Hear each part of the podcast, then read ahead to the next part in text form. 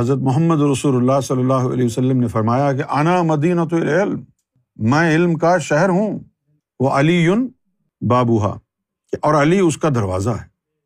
یہ وہ نقطہ تھا جہاں سے اسلام میں سلسلہ ہائے روحانی کا آغاز ہوا۔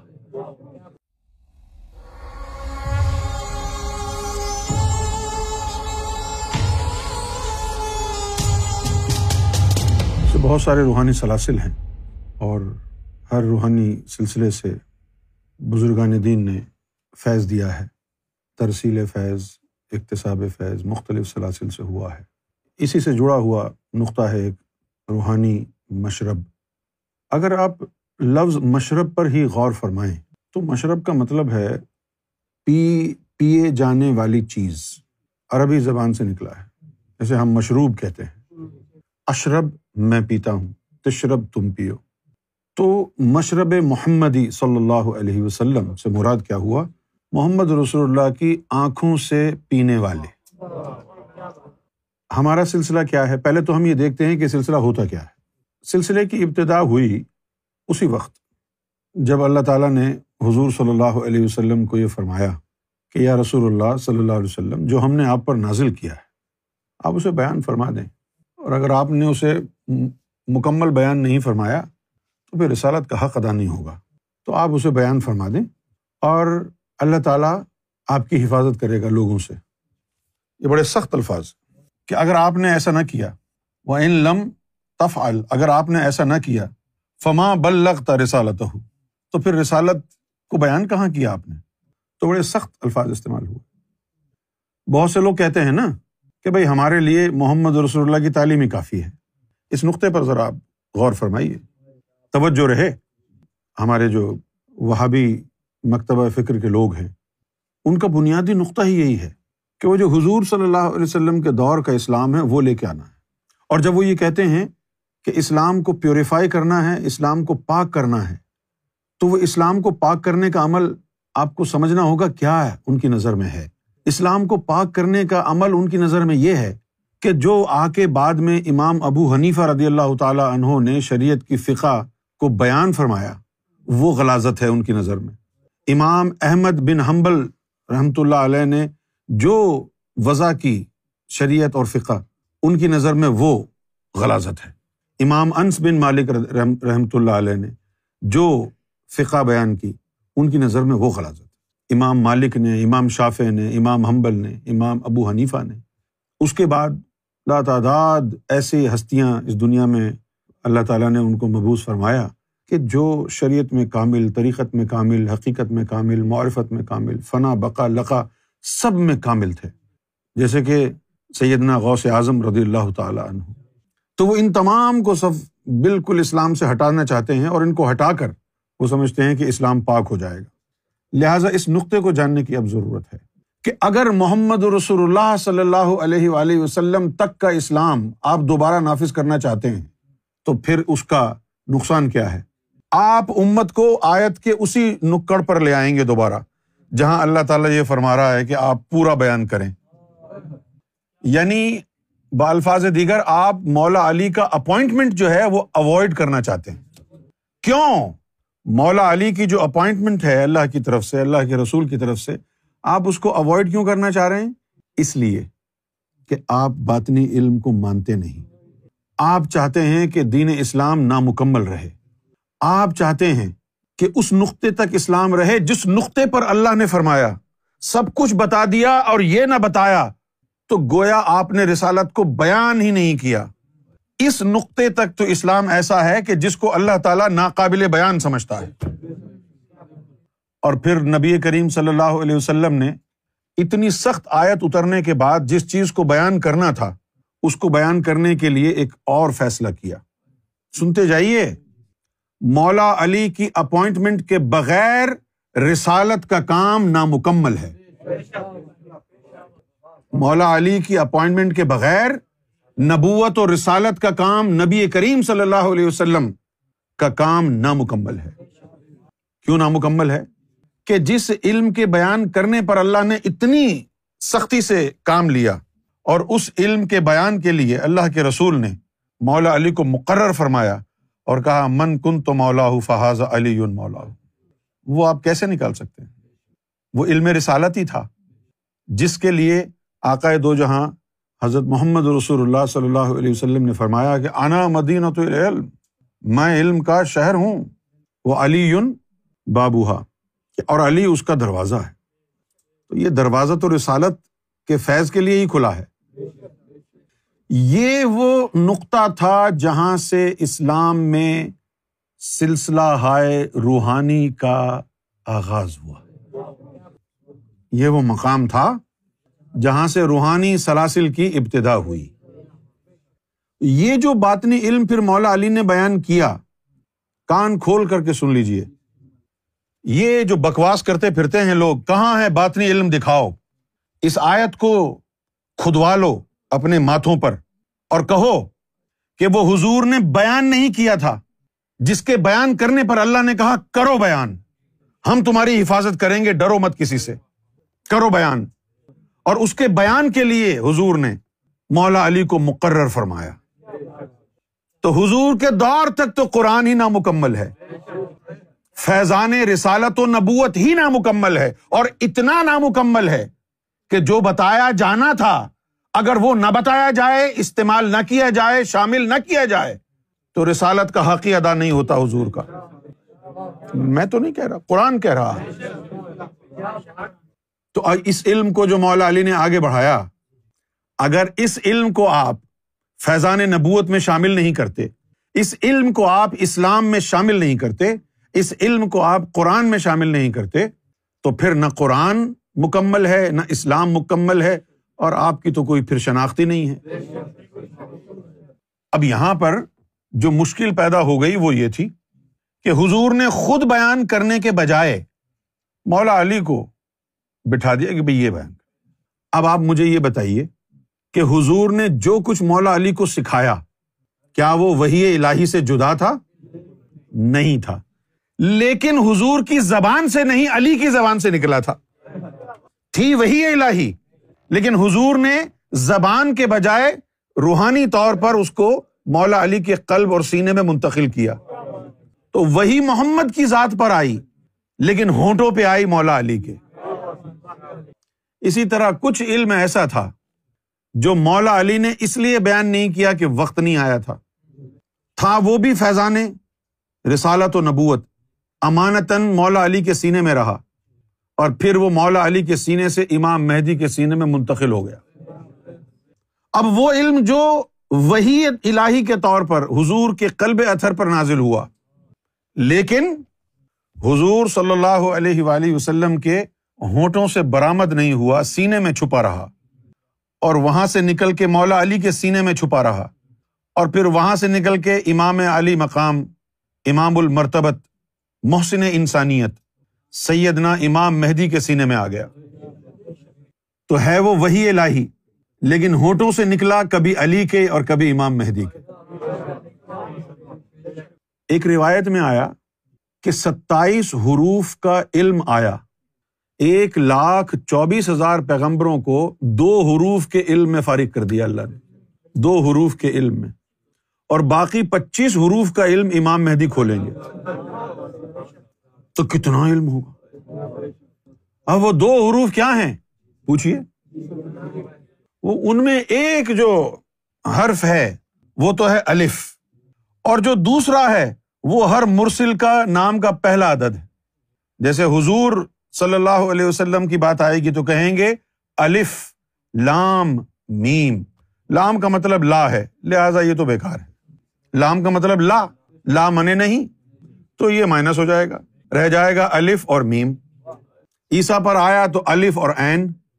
تو اس طرح ہر مرسل کے جو نام ہے، اس کا جو پہلا، جو لیٹر ہے، وہ حروف اس کا وہ نبوت کہلاتا ہے، وہ ویدانیت کہلاتا ہے۔ تو باقی پچیس حروف کا علم امام مہدی علیہ السلاۃ والسلام کے ذریعے کھولا جائے گا۔ تو سلاسل روحانیہ کا آغاز ہوا ہے اس وقت۔ جب سورہ معاہدہ میں اللہ رب العزت نے حضور صلی اللہ علیہ وآلہ وسلم کو پیار سے، بڑے ہی پیار سے ڈانٹا ہے۔ اور وہ جو ڈانٹا ہے پیار سے، اس کی حکمت کیا ہے؟ کیونکہ بھائی اللہ تعالیٰ تو بہترین تدبیر کرنے والا ہے نا۔ تو اس کی حکمت یہ ہے، تاکہ لوگوں کو یہ جتا دیا جائے کہ اور کچھ بھی ہے جو حضور نے بتایا نہیں تمہارے خوف سے۔ یہ نہ سمجھ لینا کہ سب کچھ یہی ہے۔ اور بھی ہے۔ اب آپ کسی سے پوچھیں کہ بھائی یہ آیت ہے، یہ جو ہمارے بڑے بڑے شیوخ الاسلام ہیں، ان سے پوچھ لیں۔ کوئی بھی جا کے ان سے پوچھے کہ بھائی یہ جو آیت ہے کب نازل ہوئی؟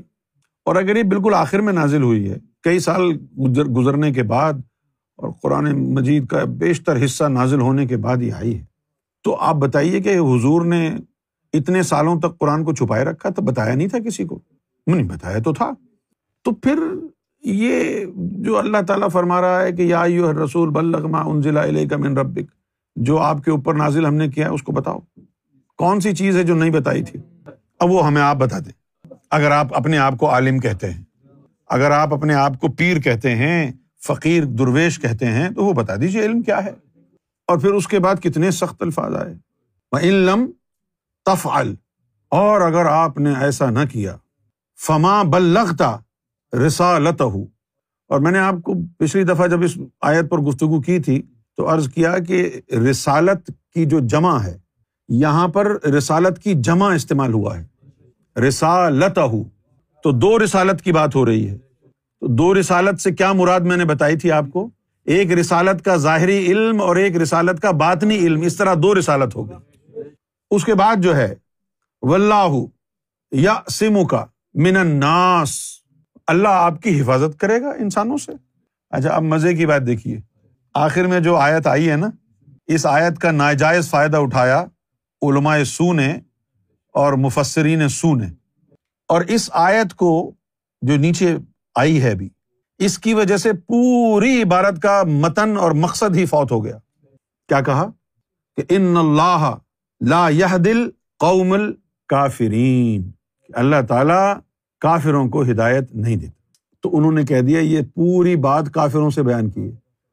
یعنی یہ کہہ رہے ہیں کہ حضور نے رسالت کا جو علم ہے، وہ کافروں کو نہیں بتایا۔ ابھی ان کو بتانے کی ضرورت کہاں ہے؟ اللہ نے خود ہی تو منع کیا تھا کہ ان سے بات چیت مت کرو بےکار ہے ان سے بات کرنا۔ یہ جو کہتے ہیں نا کہ بھائی یہ تو کافرین کے بارے میں آئی ہے آیت، کہ کافروں کو پوری بات بتا دو۔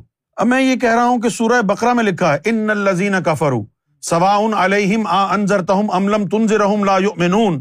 ختم اللہ علی قلوبہم و علی سمیہم یہاں اللہ تعالیٰ فرما رہا ہے کہ انہوں نے کفر کیا ہے. ان الزین کفرو انہوں نے کفر کیا ہے. سوا علیہم برابر ہے ان کے اوپر. آ انضر تہم املم تنظر لا یؤمنون. آپ ان کو ڈراؤ، دھمکاؤ، خبردار کرو. لا یؤمنون. یہ مومن بنے نہیں سکتے. کیوں؟ ختم اللہ علیہ قلوب اللہ تعالیٰ نے ان کے دلوں پر مہر لگا دی ہے گمراہی کی۔ وہ اللہ سم کانوں پر مہر لگا دی ہے۔ غشاوتم پردے ڈال دیے ہیں۔ ٹپا ٹوپ، ظلمت کے۔ یہ ہدایت لا ہی نہیں سکتے یہاں تو اللہ فرما رہا ہے کہ ان کو تبلیغ ہی نہ کرو۔ بےکار ہے تبلیغ کرنا ان کو۔ اور اس آیت میں تم کہہ رہے ہو کہ بھائی یہ کافروں کے لیے اتری ہے کہ کافروں کو پوری تبلیغ پر بتاؤ۔ کافروں کے لیے نہیں اتری۔ کن کے لیے اتری ہے؟ ان کے لیے اتری ہے۔ خدا کی قسم۔ میں نے باطن میں کنفرم کر لیا ہے۔ یہ آیت ان کے لیے اتری ہے جو مولا علی کی عزت نہیں کرتے تھے، بغض رکھتے تھے۔ ان کو اللہ نے کافر کہا ہے۔ کہ اور جو نہیں مانتے نا اس ذات کو، علی کو جو نہیں مانتے، ان اللہ لا یہ دل قوم کافرین تو ان جھٹنانے والے لوگوں کو اللہ ہدایت نہیں دے گا۔ اتنی بات سمجھ میں آ گئی ہے؟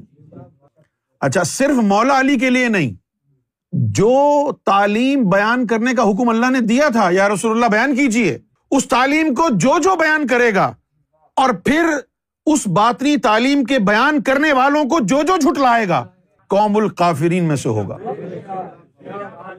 ان کو جھٹلانے والا ہر شخص قوم الکافرین میں اللہ کی نظر میں شمار کیا جائے گا۔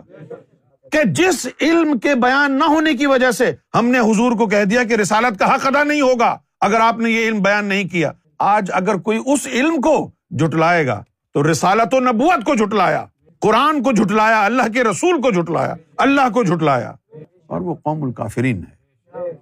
یہ جو ہستیاں ہیں نا، مولا علی جیسی ہستی، غوث اعظم جیسی ہستی، امام مہدی جیسی ہستی، ان کو جھٹلانا کفر ہے، یاد رکھنا۔ ایسا نہیں ہوگا۔ کہ کوئی علی کو جھٹلا دے اور کہے جی میں محمد کو تو مانتا ہوں، اللہ کو تو مانتا ہوں میں نمازیں تو پڑھتا ہوں۔ نہیں، جس نبوت اور رسالت کے وسیلے کے تحت تم اپنے آپ کو مسلمان کہتے ہو نا، اس رسالت و نبوت کا بہت بڑا برڈن علی کے کاندھوں پر ہے۔ علی کو جھٹلاؤ گے تو مسلمان نہیں رہو گے۔ غوث اعظم کو جھٹلاؤ گے تو اسلام سے خارج ہو۔ مہدی کو جھٹلاؤ گے تو اسلام سے خارج ہو۔ کافر ہیں وہ۔ جو علی کو جھٹلائیں، غوث اعظم کو جھٹلائیں، امام مہدی گور شاہی کو جھٹلائیں۔ کفر میں یہ لکھ لیجیے آپ۔ یہ کوئی چھوٹے موٹے ولی کی بات نہیں ہو رہی ہے۔ یہ ان ہستیوں کی بات ہے جنہوں نے فیضان نبوت اور رسالت کو اپنے کاندھوں پر اٹھا رکھا ہے۔ جو کہ اصلاً نسلاً محمد رسول اللہ صلی اللہ علیہ وسلم کے انصار باطن ہیں۔ باطنی مددگار ہیں۔ یہ جو لفظ ہے، آپ نے کبھی غور نہیں کیا، صرف اس وقت آپ یہ سنتے ہیں کہ جب کسی کے مرنے کا اور اس کی جائیداد کا معاملہ ہو۔ کیا لفظ ہے وہ؟ وسیعت اور کوئی معنی آپ کو اس کا نہیں آتا۔ یہ ہے آپ کے علم کا معیار۔ وسیع ہونے کا عمل وسیعت ہے۔ یعنی جائیداد میں اس کا حصہ ہے۔ اس کو وسیع کہتے ہیں جس کا جائیداد میں حصہ ہو۔ وہ وسیعت نامہ ہے۔ کہ یہ جو میری جائیداد ہے، اس میں اس اس کا نام لکھا ہے، یہ حصے دار ہیں اس جائیداد کے۔ یہ وسیعت ہے۔ باطن کی وسیعت کیا ہے؟ اس فیضان نبوت میں حصہ ڈالنا۔ اس فیضان نبوت و رسالت میں حصہ ڈالنا۔ یہ وسیعت ہے۔ اور اس کو بانٹنا میرا سے مصطفیٰ ہے۔ ایک دفعہ کیا ہوا؟ کہ سیدنا ابو حریر رضی اللہ تعالیٰ عنہ حضور صلی اللہ علیہ وسلم کے پردہ فرمانے کے کچھ عرصے کے بعد انہوں نے دیکھا کہ دیکھو بھائی، لوگ سارے کے سارے جو ہے دنیا داری میں لگ گئے ہیں اور کسی کا دھیان ہی نہیں اور پھر یہ وقت وہ تھا کہ اسلام کی تعلیمات پر دل و جان سے صرف ایک گروہ کاربن تھا اور وہ کون تھا؟ اسحاب صفا۔ بس۔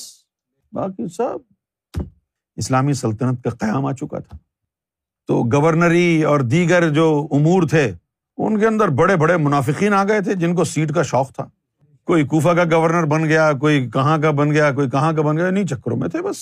اور دین اسلام سے جڑا ہوا کون تھا اس وقت؟ سوائے اساب صفا کے کوئی نہیں۔ وہی بےچارے دن رات بیٹھ کے وہاں ذکر فکر کرتے رہتے تھے۔ اور لوگ سمجھتے تھے، یہ حضور کے دور میں بھی یہی کرتے تھے، ابھی بھی یہی کر رہے ہیں، پاگل ہیں یہ سارے۔ واقعی دنیا ان کو پاگل کہتی تھی۔ تو ابو حریرا نے کیا کیا؟ انہوں نے کہا کہ میں جو ہے، مدینے کے بازاروں میں چلتا ہوں۔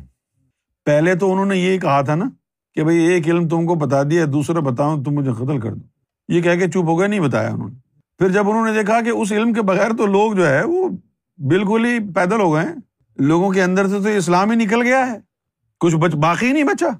یہ سب تو دنیا دار ہو گئے ہیں۔ تو پھر انہوں نے اشارے دینا شروع کیے۔ اشارے دینا کیا شروع کیے؟ مکے مدینے کی گلیوں میں چلے گئے اور کہنے لگے، ارے یار، تم یہاں پر اپنے اپنے کاروبار میں مست ہو اور وہاں رسول اللہ کی مسجد میں میرا سے مصطفیٰ تقسیم ہو رہی ہے۔ اچھا اب مصیبت یہ ہے۔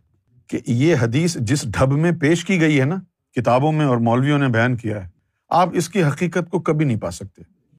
اس سے آپ کو یہی ملے گا جاننا، جاننے کو کہ بھائی وہ عام لوگ بیٹھ کر جو ذکر فکر کر رہے تھے، وہ میرا سے مصطفیٰ ہے۔ اور وہ میرا سے مصطفیٰ تقسیم ہونے کا کہا ہے۔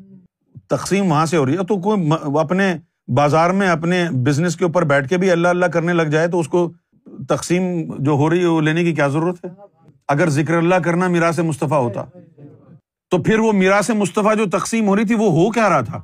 پہلے تو آپ یہ جانیے کہ یہ جو عالم اس کو بیان جو کرتے ہیں، ان کے بیان کرنے سے آپ کو کیا سمجھ میں آتا ہے؟ اور کہاں ڈنڈی ماری جاتی ہے؟ کہ جی انہوں نے جا کے تو بیان کیا۔ ابو حرارا نے مدینہ کے بازاروں میں کہ تم یہاں اپنے اپنے کاروباروں میں مست ہو، بدحال ہو، اور وہاں مسجد نبوی میں میرا سے مصطفیٰ تقسیم ہو رہی ہے، اور لوگ بھاگے بھاگے جاتے ہیں۔ تھوڑی دیر بعد پھر چکر لگاتے ہیں وہ بازار کا۔ اور دیکھتے ہیں کہ لوگ سب مصروف ہے اپنے کام میں۔ پوچھتے ہیں، بھائی تم گئے نہیں؟ بولے، ہم تو گئے تھے۔ تو پھر کیا ہوا؟ کہ وہاں تو کوئی میراث تقسیم نہیں ہو رہی تھی۔ وہاں تو لوگ بیٹھے ہوئے ذکر کر رہے تھے، اللہ اللہ اللہ۔ تو پھر انہوں نے زور سے کہا، یہی تو میرا سے مصطفیٰ ہے۔ یہ آپ نے سن لیا۔ لیکن ہو کیا رہا تھا وہاں پر؟ یہ تو ذکر ہے۔ میرا سے مصطفیٰ کہاں ہے یہ؟ میرا سے مصطفیٰ جو تقسیم ہو رہی تھی، وہ کیا ہے؟ ارے، وہ یہ ہے اساب صفا جھرمٹ میں بیٹھے تھے مولا علی کے ساتھ۔ اور مولا علی بتا رہے تھے ان کو کہ محمد رسول اللہ نے یہ ذکر میرے دل میں کروایا ہے۔ بند کر لو تم بھی اپنی آنکھیں۔ اور کہو دل سے اللہ ہو اللہ ہو اللہ۔ ہو یہ ذکر قلب میرا سے مصطفیٰ تھی، جو مولا علی تقسیم فرما رہے تھے۔ یہ میرا سے مصطفیٰ ہے۔ جو آج گوھر شاہی کے در سے تقسیم ہو رہی ہے۔ یہ میرا سے مصطفیٰ ہے۔ یہ دلوں کو بیدار کرنا۔ یہ ہے وہ سنت۔ اگر یہ ایک سنت آپ کے پاس آپ کو حاصل ہو گئی، خدا کی قسم، باقی ساری سنتیں میراتھون کی شکل میں آپ کے پیچھے آئیں گی۔ یہ ایسی سنت ہے۔ یہ ایک سنت ایک سنت۔ تو بس ایک سنت کی مارے پتر۔ نہیں؟ کیوں ایک سنت کی مار ہے؟ کہ یہ سنت ہی وہی ہے۔ کون سی ہے؟ جس کے لیے حضور صلی اللہ علیہ وسلم نے فرمایا کہ اے بنی آدم، تیرے جسم میں گوشت کا ایک لوتھڑا ایسا ہے کہ اگر اس کی اصلاح ہو جائے تو تیرے پورے جسم کی اصلاح ہو جاتی ہے۔ تو وہ ایک سنت سے پورے جسم کی اصلاح ہو جائے گی؟ نہیں، یہ وہ سنت ہے۔ اس سنت کو ہر صوفی نے پکڑا۔ اس سنت کو مولا علی نے پھیلایا اور سیدنا گوہر شاہی امام مہدی نے اس کو معراج کی بلندیوں پر پہنچا دیا۔ ہر ایرا غیرا، نتو خیرا، مٹی کھیر پکا کے محمد بخشا، کتیاں آگے تھرنی وہ زمانہ چلا گیا۔ اب مٹی کھیر پکا کے کتوں کو بھی سیدنا گوہر شاہی نے کھیر کا مزاج سمجھا دیا۔ اب وہ جو میٹھی کھیر کتوں کے آگے رکھی ہے نا، انسانوں سے جلدی کھا گئے زیادہ۔ انسانوں تک پہنچی نہیں، نوبت کھیر، کتوں نے ختم کر دی۔ اب بھائی یہ کتے ہی ہیں نا، جن کو لوگ کتا کہتے ہیں۔ کون ہے کتا؟ جس کا نفس کتا ہے، جو گناگار ہے، وہ کتا ہے۔ وہ کتوں نے کیسے کھا لی؟ گناگار پہنچے درے پاک پر۔ جن کو اپنی عبادتوں کے اوپر ناز تھا، وہ کہ جی ہم کو ضرورت ہی نہیں ہے ان چیزوں کی۔ وہ انسان گھر پہ بیٹھے رہے، کتے کھیر کھا گئے۔ تو یہ روحانی جو سلاسل ہیں، ان کی ضرورت کیوں ہوئی؟ اس آیت میں دیکھ لیں آپ۔ اس آیت کو، اس کو یاد کر لیں۔ اپنے دل کی تختی پر لکھ لیں۔ سورہ معاہدہ آیا نمبر سکسٹی سیون۔ یہ ہے اساس تصوف۔ یہ ہے بنیاد سلاسل روحانیہ۔ یہ آیت جس کا بیان ہوا ہے۔ اور پھر جس نے اس علم کو بنا، بیان کرنے والوں کو نہ سنا، ان کی بات نہ مانی۔ تو اللہ تعالیٰ نے ان کو کافر قرار دیا کہ اللہ رد کرنے والوں کو ہدایت نہیں دیتا۔ اچھا جی اب ہم آتے ہیں کہ یہ روحانی سلسلے جو ہے، کیا ہیں؟